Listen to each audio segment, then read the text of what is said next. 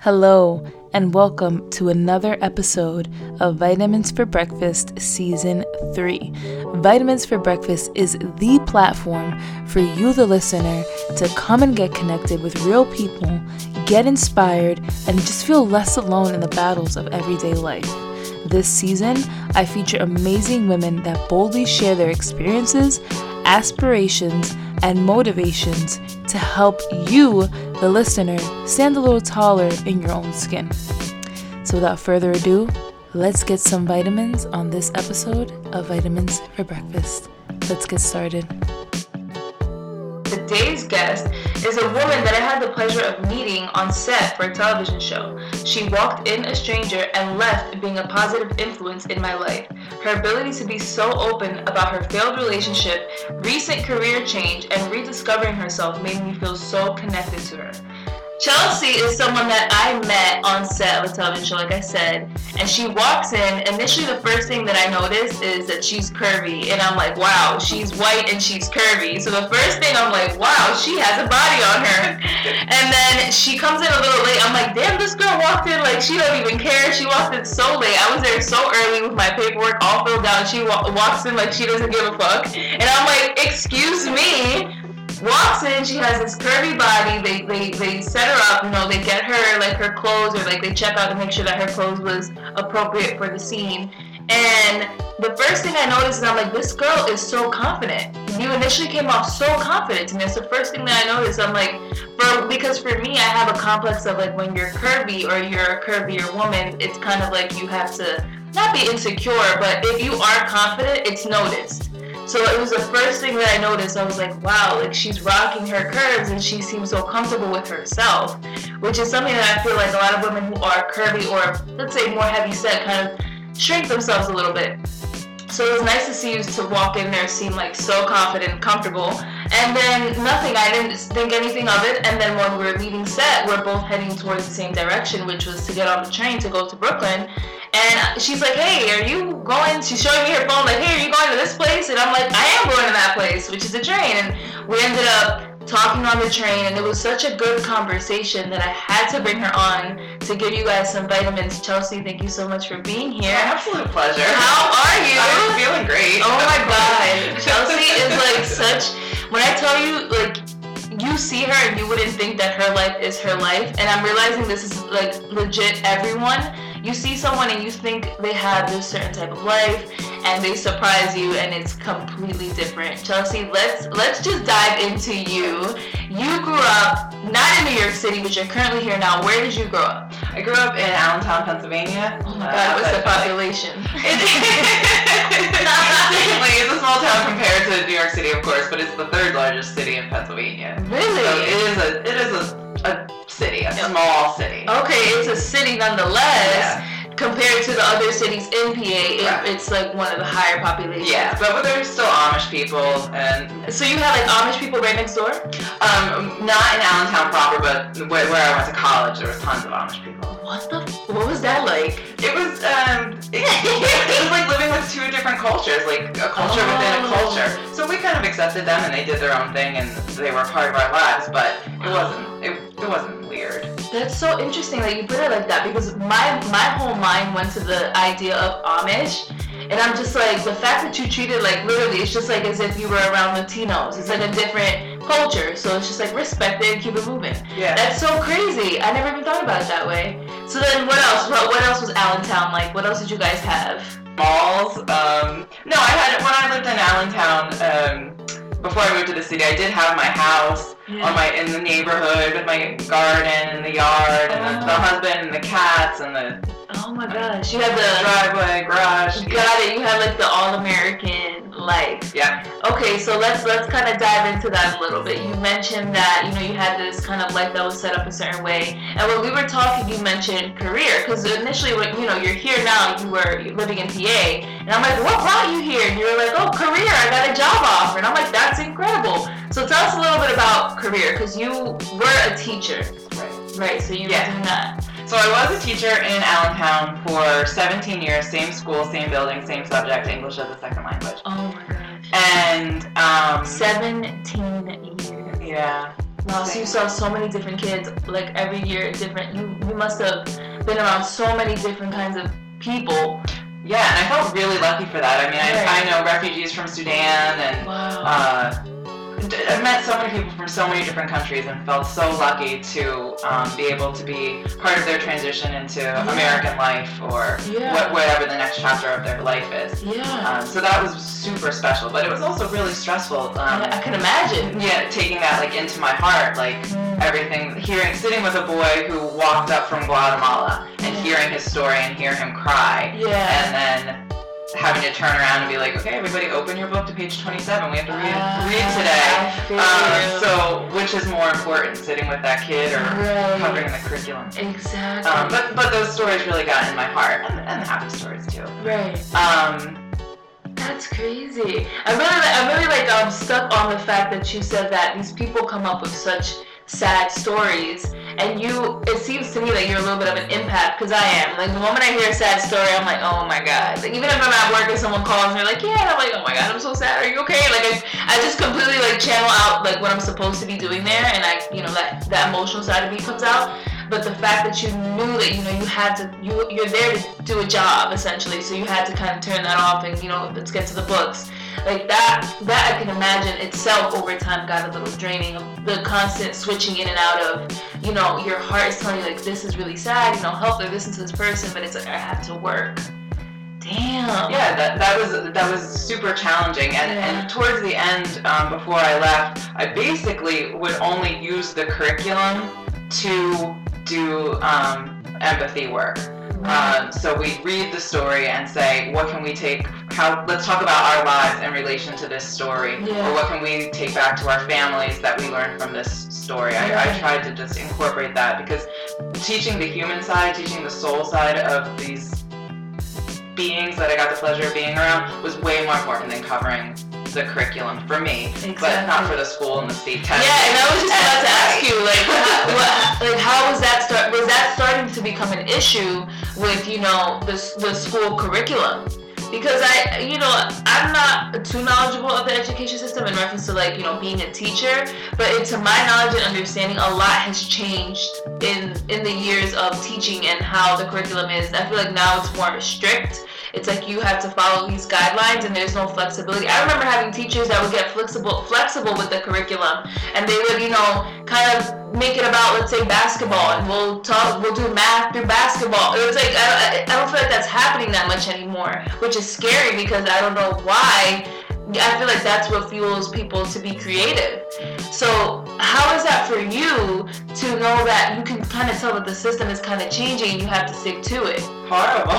It was horrible. Yeah, it was really challenging, because the curriculum wasn't as important to me as fostering healthy human beings. Right. That was way more important. And is that why you got into teaching?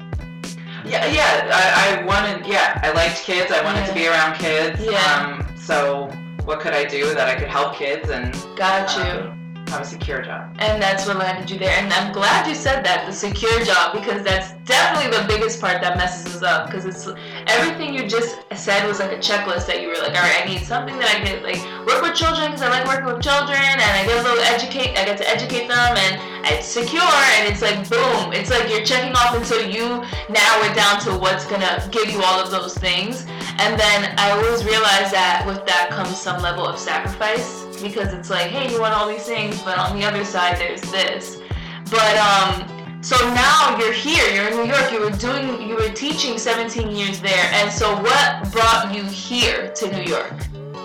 Well, so this year, I'd like to say, I moved out of my house, divorced my husband, quit my job, and moved to the city. Wow. It's been so much fun. But you were offered a job here as well. I was. So when I moved here, the first school that I interviewed with offered me a position, a great salary, and I accepted it. Yeah. But then actually a week before school started, I turned it down.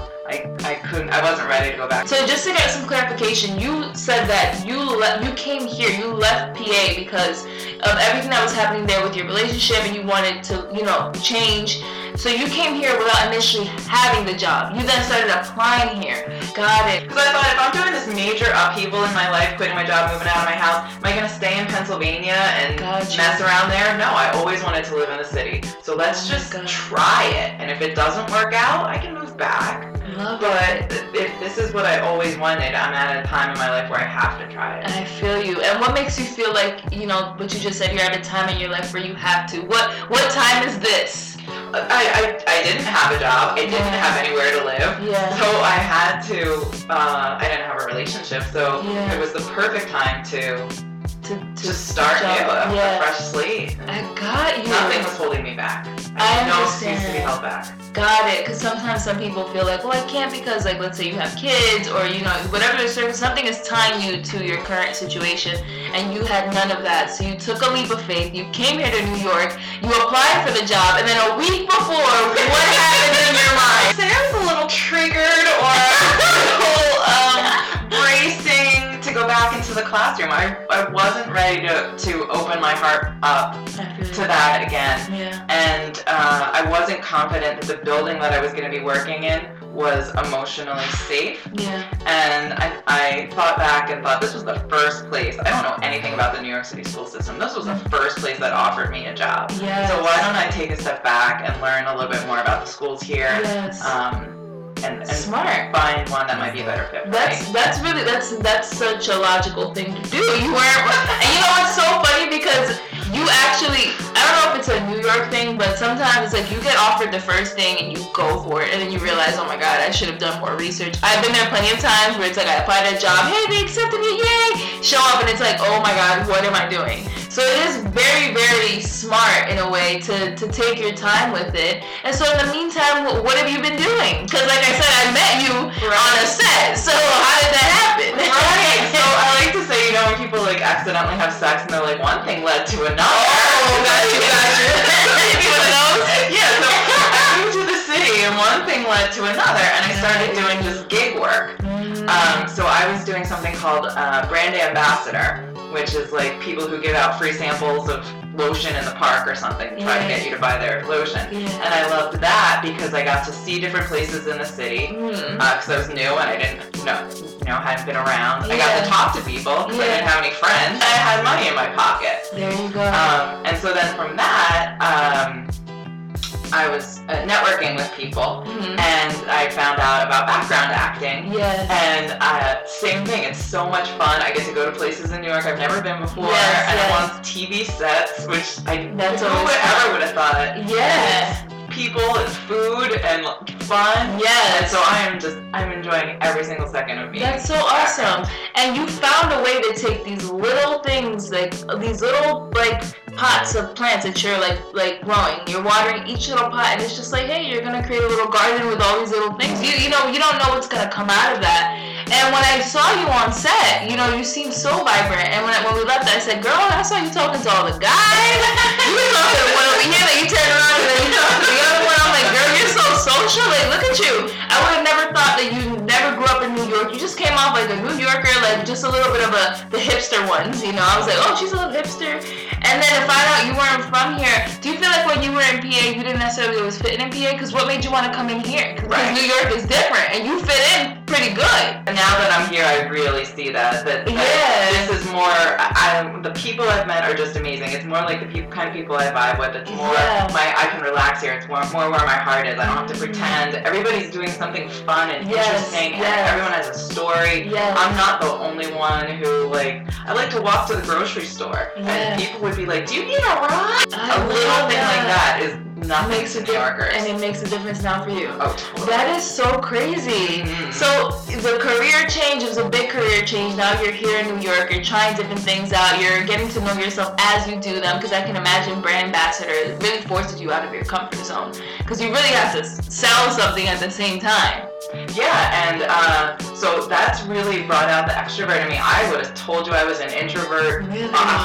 I never would have told you I was an extrovert. But being out there and talking to people and just having flashes of an interaction with another person is so much fun. It is. So much fun. I'm not going to lie to you. It definitely is. There's times that, like, if I think about it, let's say if I were to book this job that you're talking about, brand ambassador, in the morning I wake up, I'm like, what the fuck did I sign up for? I'm going to spend the entire morning anxious about the fact that I possibly might have to interact with someone and not know how to react, or just the constant, like, the social aspect. And then once you get out there and you really experience people and realize that people can really just be so connectable and they want to create a positive experience with you, you're like, wow, people really are not all that bad. The world really makes people seem like such, a scary thing, like you shouldn't interact with other people. Granted, things that happen in your life, it can lead to you feel that way.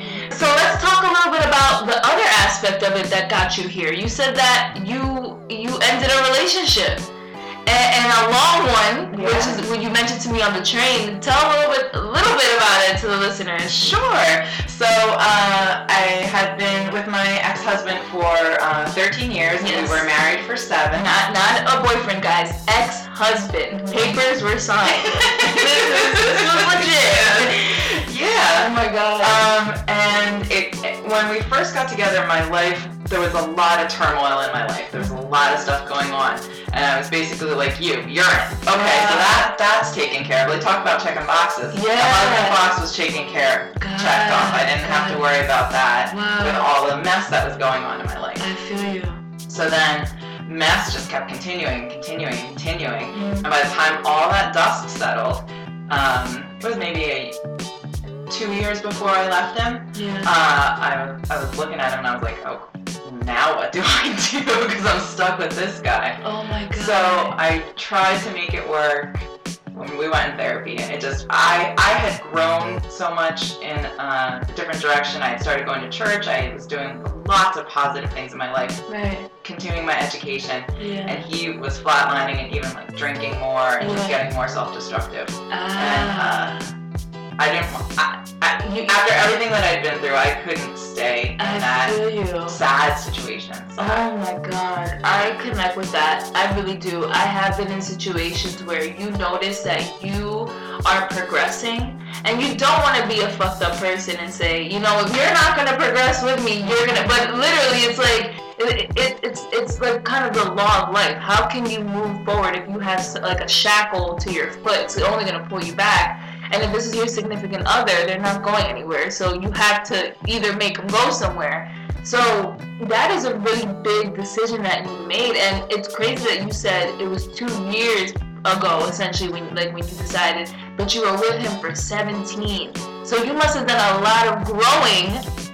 That when it came to that time that you noticed, it was like you were literally so far ahead of him. It was almost like that's why you guys couldn't fix it, because there was no way for him to catch up for 15 years of work that you were doing. Yeah. But you didn't. It was subconscious. I don't think you even realized it was happening. Yeah, that sounds totally true. Crazy.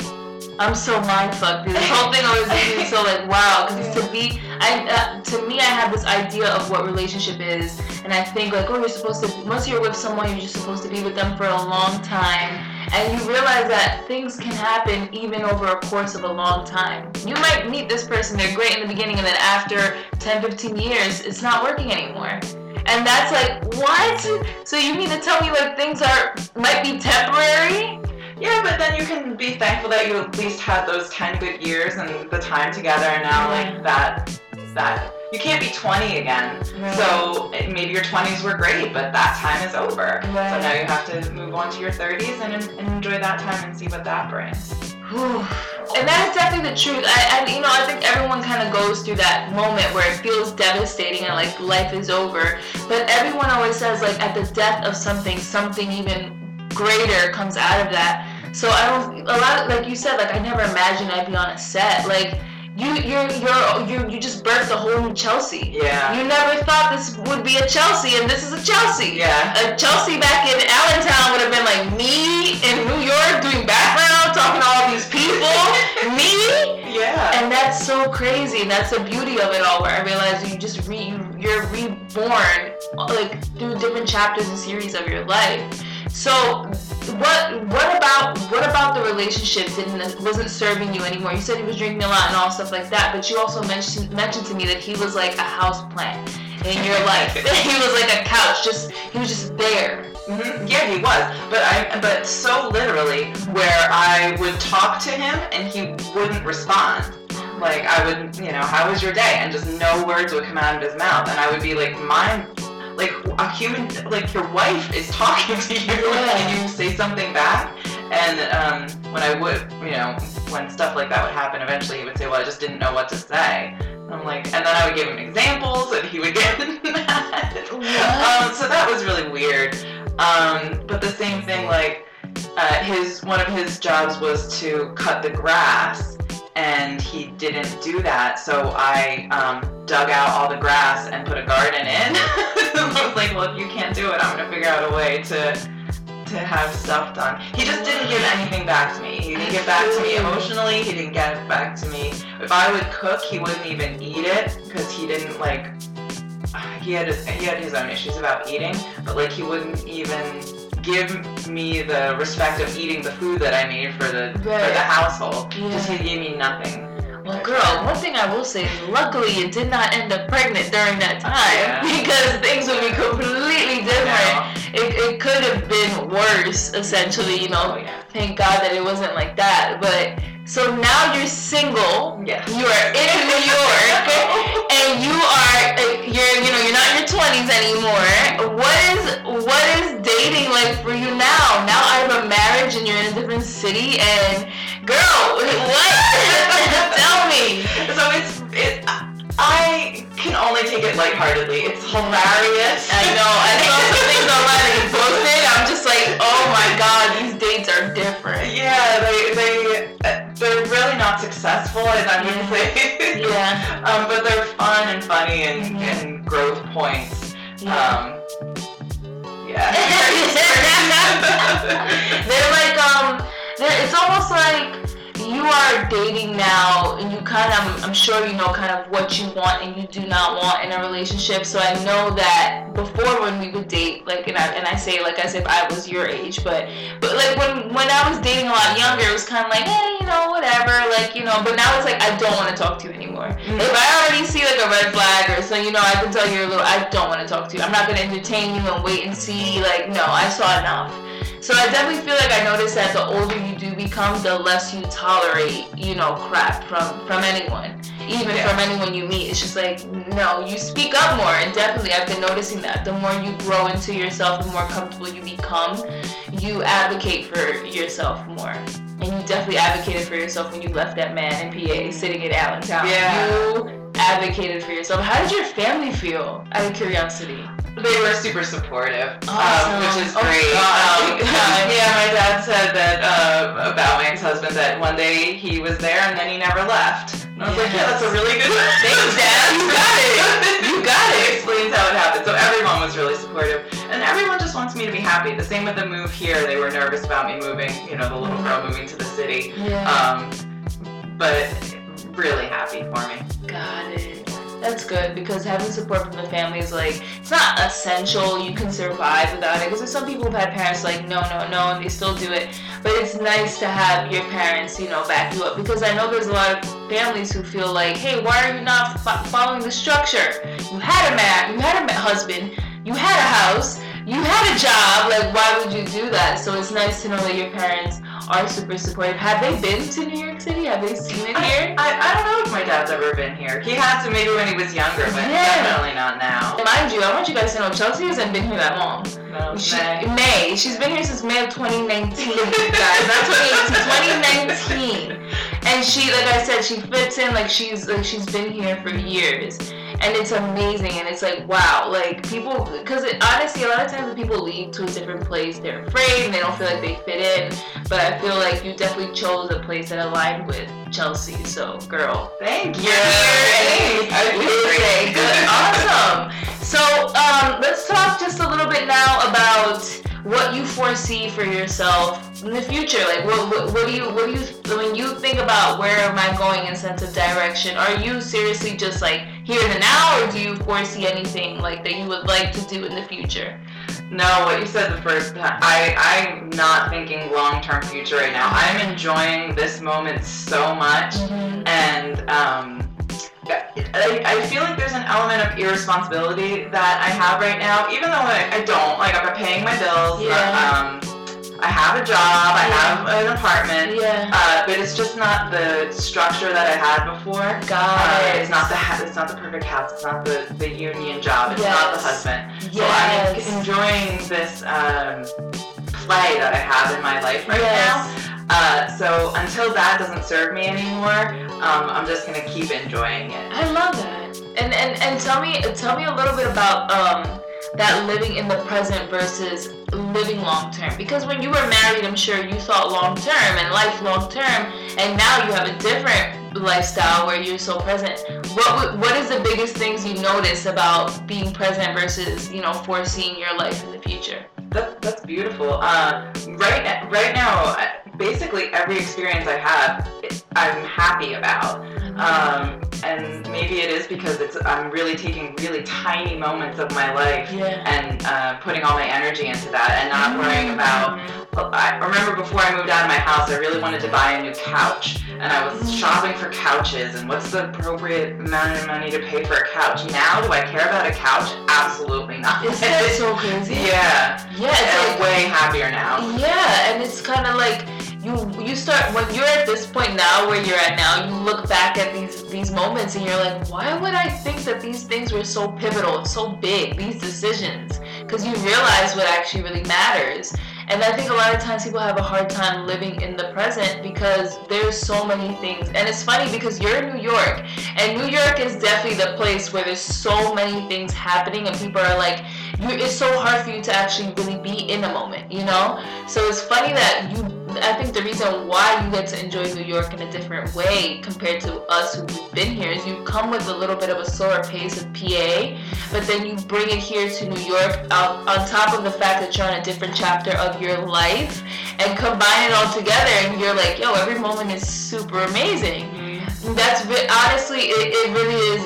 I really honestly feel like you deserve this time because you spent so much time not doing it. That's why it came into your life with so much abundance, and it's like, no, Chelsea deserves this time. So that's so incredible, and I'm so happy for you, for real. Thank you. And like I said, I met Chelsea on a set, and I'm like over here like, girl, you got this. You got your life. Get your life. And it's honestly so. I end the podcast with, you know, a question that I ask you, and you just pretty much, it's usually like 3 answers to the question. And what I have for you that I feel like a lot of people can benefit from hearing from, especially because a lot of millennials listen to my podcast, people who are in their 20s. So I kind of, since you're, you know, past that time now, I don't want to give out your age because you never tell a woman's age, but she's, you know, she's a little older, and I want to know what's 3 things that Chelsea now, today in this time, would tell Chelsea in her early 20s.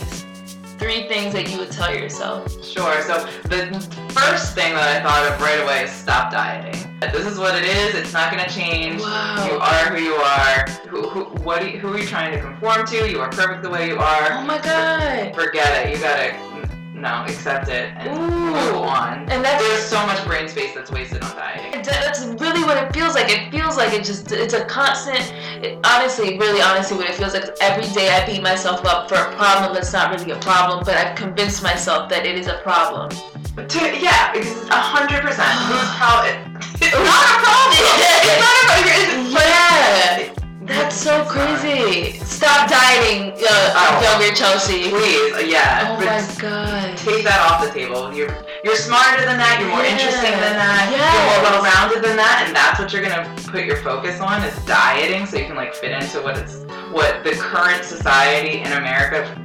What it says is attractive, which is a fallacy anyway. Exactly. No way. Oh my God! You know, I just realized that, and you also saying that, it's like for me being such an advocate of not conforming to today's like societal standards, and in a certain degree, I am doing that by constantly chasing an image of myself that like maybe I had once when I was younger, and it's just like I have not ever let go of that image of myself, and it's like I felt like everyone accepted me more that way, and guys liked me more that way, and everything was more that way. So it's like you constantly chase that because you think that that's going to give you the trophies, and it's just like the trophies is all inside. Yeah. That's so crazy. Yeah.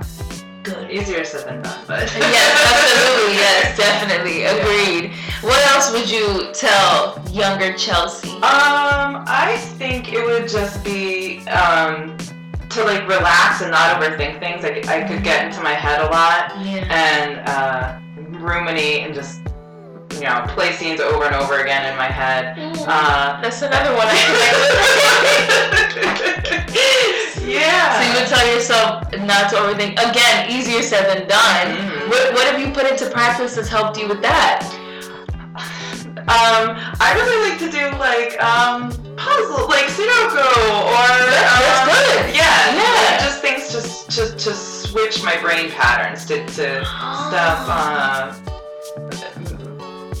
My brain connecting to those negative thoughts. Let's push it over in a more creative way, or just I love that. Rechange the synapses. Yeah, because I actually my sister does puzzles a lot, and I'm like, girl, like you do a lot of puzzles, and I'm thinking like I can only imagine the focus that goes into that. But when you're done, you realize you literally did not overthink or talk negatively in your mind for a good hour or two, which is a break because our mind is going so much rapidly. And usually, unfortunately, the conversation is very negative sometimes. It's like, what you should have done. Hey, you should be looking like this. Why aren't you doing this? You should have ate that. It's a constant spiral of overthinking, reminding yourself that somehow you're not enough.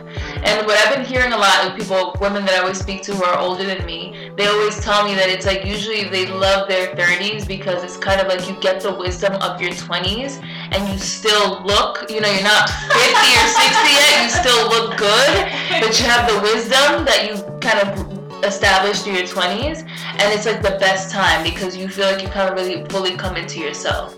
I love that. Yeah. What else do you got for me?